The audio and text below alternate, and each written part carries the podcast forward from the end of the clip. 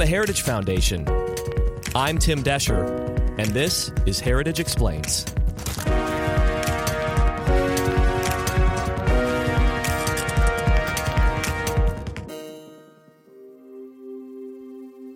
A few weeks back, members of the Chabad of Poway were joined together to celebrate the last day of the Jewish holiday of Passover. The purpose of the holiday is to celebrate God liberating his people from the bonds of slavery. It's a wonderful, sacred tradition. But around 11 a.m. on April 27th, 19 year old John Earnest entered the synagogue and began shooting. On the last day of Passover, bloodshed in the middle of Shabbat services. Chabad Poway near San Diego was packed when a 19 year old white male shooter entered with an AR style rifle and opened fire at 11:23 a.m. Authorities say he killed an older woman and injured at least three others a young girl and two men, including the rabbi. According to eyewitnesses, the rabbi kept speaking. The witnesses say the gunman was about 5'8", wearing sunglasses, a tack vest, and he had multiple magazines on that vest. He had an assault-style rifle. Uh, there were about 100 people inside at the time. He, he, fired about six shots, according to witnesses, and then a pause and another burst. Then, apparently, according to the sheriff, his gun may have jammed. Some say he cursed anti-Semitic remarks. Others say he didn't. When it was all over, the gunman took the life of Lori Gilbert Kaye and injured three others, including Rabbi Israel Goldstein. Rabbi Goldstein had this to say The shooter left, this terrorist left. I turn around to assess the situation. And I walk into the lobby and I see Lori laying on the floor unconscious. This is the most heart wrenching sight I could have seen. I was frozen in time. I grabbed a prayer shawl, wrapped my arm, my fingers with it. That was just hanging, dangling, and bleeding all over the place. My congregation was gathered outside here, and I said, I got to do something. I got up on a chair right there, and I looked at our congregation, and I said, Am Yisrael Chai. We are a Jewish nation that will stand tall. We will not let anyone or anything take us down.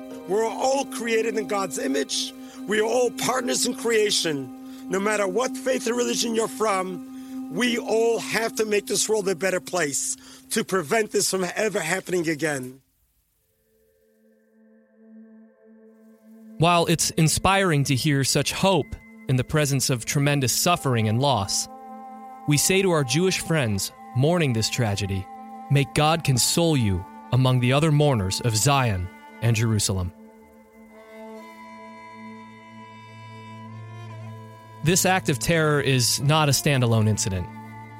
Last fall, a gunman opened fire at the Tree of Life Synagogue in Pittsburgh, killing 11 people and injuring seven more. A few weeks later, in LA, another man unsuccessfully attempted to kill two men walking out of a synagogue by trying to hit them with his car. These horrific incidents raise several concerns. Perhaps one of the most pertinent questions to ask is why now? What is inspiring this rise in hate crimes against Jewish people? Is anti Semitism on the rise in America?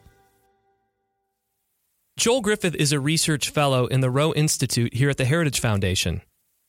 He's also the chair of the DC Young Jewish Conservatives.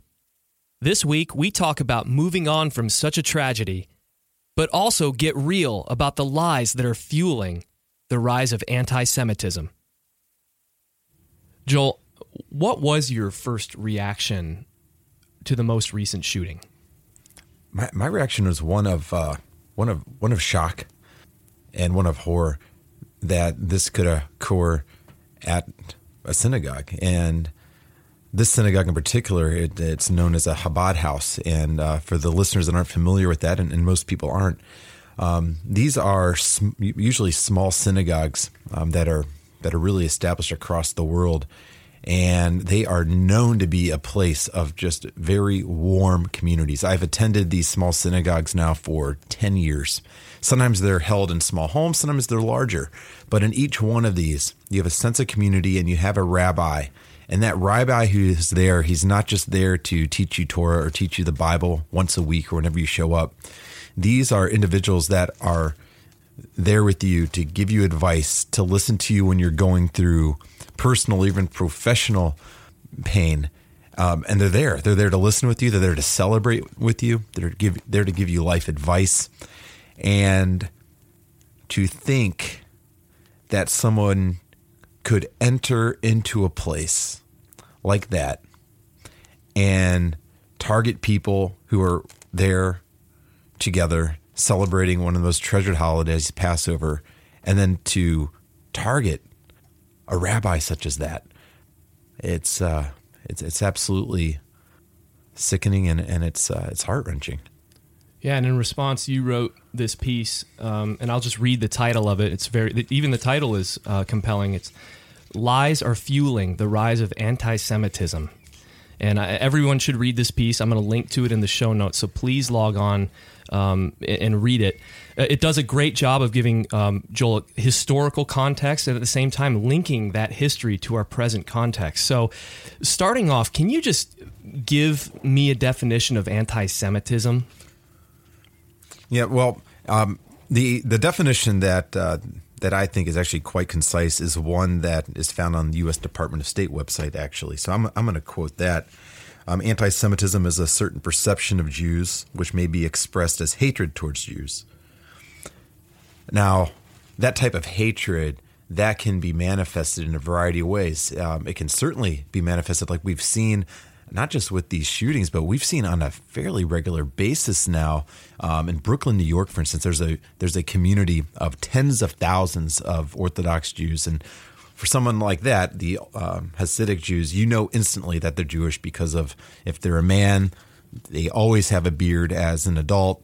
They have a black hat, um, very distinctive dress, black dress, white shirt. So you know that you know that person is Jewish when you see them.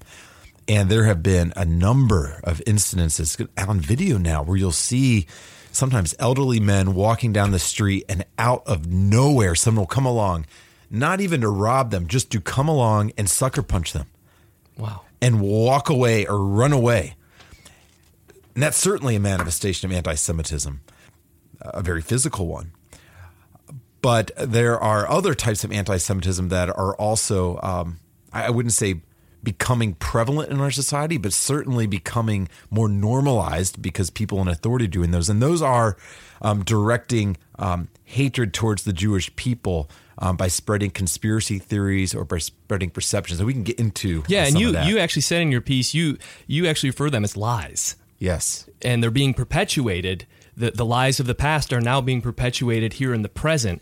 Um, and I even saw, um, as an, maybe as an example of that, and you make mention of it in the piece, some of these uh, political cartoons or, or news cartoons that are popping up here and there. Um, and even the response to that. I mean, maybe you could talk a little bit of that. Yeah, so um, this goes back hundreds of years. Uh, this caricature of uh, Jewish people as beguiling the world, leading their masters astray. Um, there's a famous book um, you can easily find online called "The Protocols of the um, Elders of Zion," and this was popularized about a about a century ago. And the theory was that there was a small group of uh, Jewish uh, rulers, if if you will, that uh, control the financial system and that truly control the levers of power, um, oftentimes through lending to to to sovereigns. Um, and this myth was perpetuated for years. Uh, much misinformation in the book, and this led um, governments and it led populaces to have an extreme mistrust of their Jewish neighbors. Well, uh, what's odd, and, and I'll actually mention that uh, back um, leading up to World War II, one of the Nazi magazines actually uh, popularized this as well um, with a cartoon, with a caricature of a, an Orthodox a Jewish man um, basically leading along Winston Churchill on top, walking on top of the globe, and we think, well, that's that's shocking. It should be shocking to us. It's revolting. It, well, it should be um, to suggest such ill will and to suggest that um, this 14 million people out of 7 billion are trying to do this to the globe and, and to, to work mayhem. But we just saw in the New York Times a few weeks ago a caricature of the prime minister of the state of Israel, Benjamin Netanyahu, with his face, a very distorted face, superimposed on a dog. A dog with a and and, lest anyone think this is just about the Prime Minister Netanyahu's politics, there is a Star of David, a chain dangling from this dog's neck. And who was being led by the dog? Not leading the dog, being led by the dog on a on a on a leash. President Donald Trump. Wow. And not just any President Donald Trump. It was Donald Trump as a blind man with a Jewish skull cap on his head.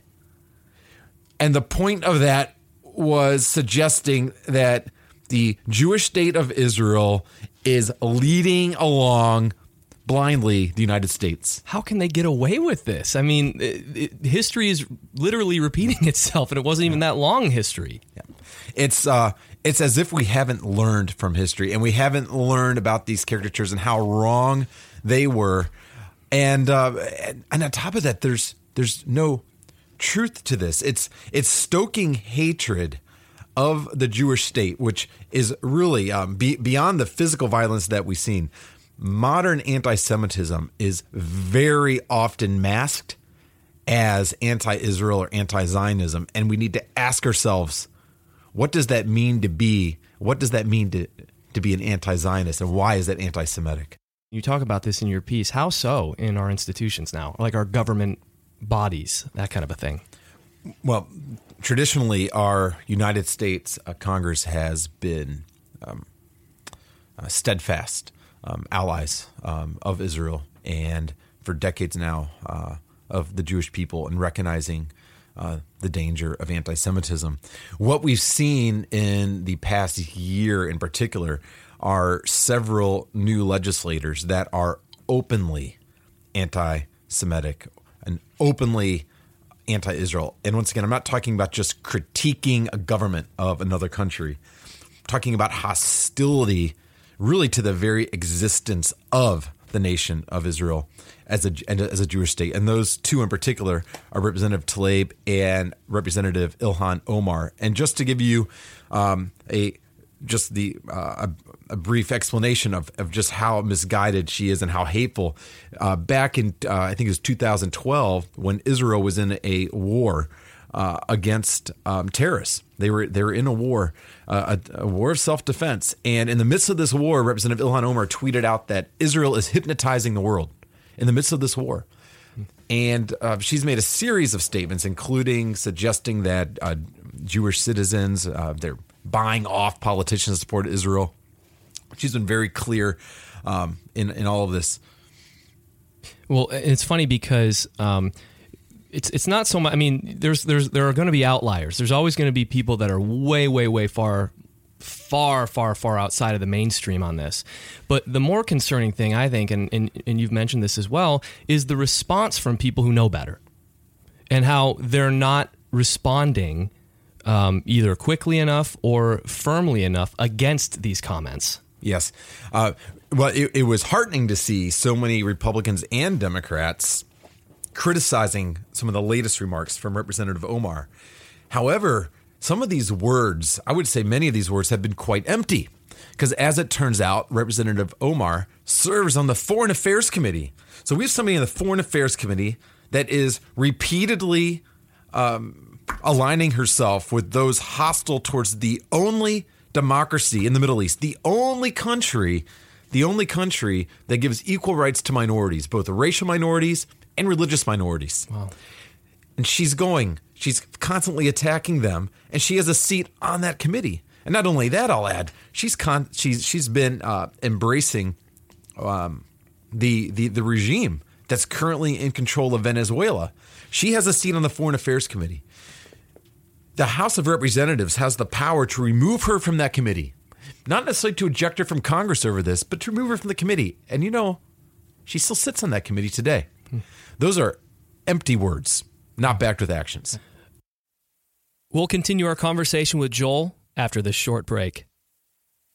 Do conversations about the Supreme Court leave you scratching your head? Then subscribe to SCOTUS 101, a podcast breaking down the cases, personalities, and gossip at the Supreme Court. Jonathan Greenblatt runs the left leaning Anti Defamation League. And, you know, they agree that anti Semitism is on the rise. Um, but Greenblatt said this quote, We're living in a charged political environment. Things are polarized in ways we haven't seen in recent memory. People are on edge in part because they are following their leaders. When leaders at the highest levels use incredibly intemperate language and repeat the rhetoric of extremists, we shouldn't be surprised when young people, let alone others, imitate what they see. Now, end quote. Obviously, he's probably pointing to President Trump in this uh, statement. But in my perception, Trump's been a pretty close friend of Israel. So where's Greenblatt off on this? This administration has spoken out with moral clarity on the right of Israel to exist, also the right of Israel to defend herself, and placing the blame where blame is due for the unrest in the region, and that's on those neighbors. I'm speaking in particular to Hamas and the Palestinian Authority, those neighbors that refuse to acknowledge the right of Israel to exist as a Jewish state. There are organizations, there are entities such as Hamas that rules Gaza that are committed to the annihilation of that nation. And I think far more important, even than the support that we give to Israel militarily, is acknowledging with moral clarity that there's a right and there's a wrong, there's a good and there's an evil there. And the administration, through our uh, former uh, ambassador to the UN, and Nikki Haley, Ambassador Friedman, and President Trump himself, have spoken out with clarity on this. So draw me a nexus between this, you know, anti-Semitic movement going on, you know, kind of bubbling beneath the surface right now, um, and the shooting. What happened recently? Can you connect some of these dots for me? Well, with with with the shooting, it's hard to pinpoint um, exactly what it was that fueled his hatred. Um, I did read his uh, manifesto. Um, it's uh, a, the the rationale that he gave it. It spanned it spanned the the um, the age old uh, caricatures of uh, the Jewish people as being a corrosive force on society. Um, it had age old religious bigotry as well that goes back centuries. Um, that was in the manifesto. It had parts of it that sounded as if it could have been lifted in part from the protocols of the elders of Zion. Um, I don't know if this young man is uh, mentally troubled at all uh, as well. Um, but from his manifesto, um, it is apparent that his mind was poisoned by these myths and these caricatures. So, what's the fix, Joel? What do we do with this? How do we how do we change this perception? I mean, what what, what is this? Well, number one, I think we, we, we need to definitely keep in mind that um, it's not just the physical violence that we're trying to prevent, even though that, of course, is important. But what we're what we're seeing when you have an entire generation raised with lack of information or misinformation, you see people that are very susceptible to propaganda and 20 second sound bites. And that poisons people, even if they don't act with violence, even if they don't desecrate a cemetery, which is also on the rise.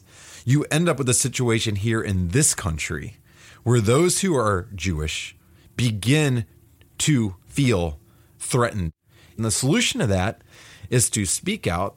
And I think more broadly, is to provide a greater historical context for for, for students, people can get all the way through high school and even into college and have no idea about the history, the rich history, not just of the Jewish people, the rich history in general of, of, of the Middle East. Joel, I want to thank you so much for uh, sitting down with us today. And I know this topic is close to your heart, and uh, we'll look forward to uh, reading all the other things that you have to say about it. Thank you. Thank you for having me, Tim. Now, thank you for listening to this week's episode of Heritage Explains. Joel's op ed and the other articles mentioned in this podcast are in the show notes, so please check them out. Also, we know there are a lot of new listeners to this podcast, so first of all, thank you. Second, if you have any questions, ideas for an episode, or simply want to write us to give us your two cents, please email us directly at managingeditor at heritage.org, or you can leave us a comment wherever you listen. We'll be back next week with a new explainer. Heritage Explains is produced by Michelle Cordero and Tim Doescher, with editing by Thalia Rampersad. It's because of support from listeners like you that we can continue to produce podcasts like Heritage Explains and SCOTUS 101. And you can help us keep it going by visiting www.heritage.org slash podcast today to make your tax-deductible gift.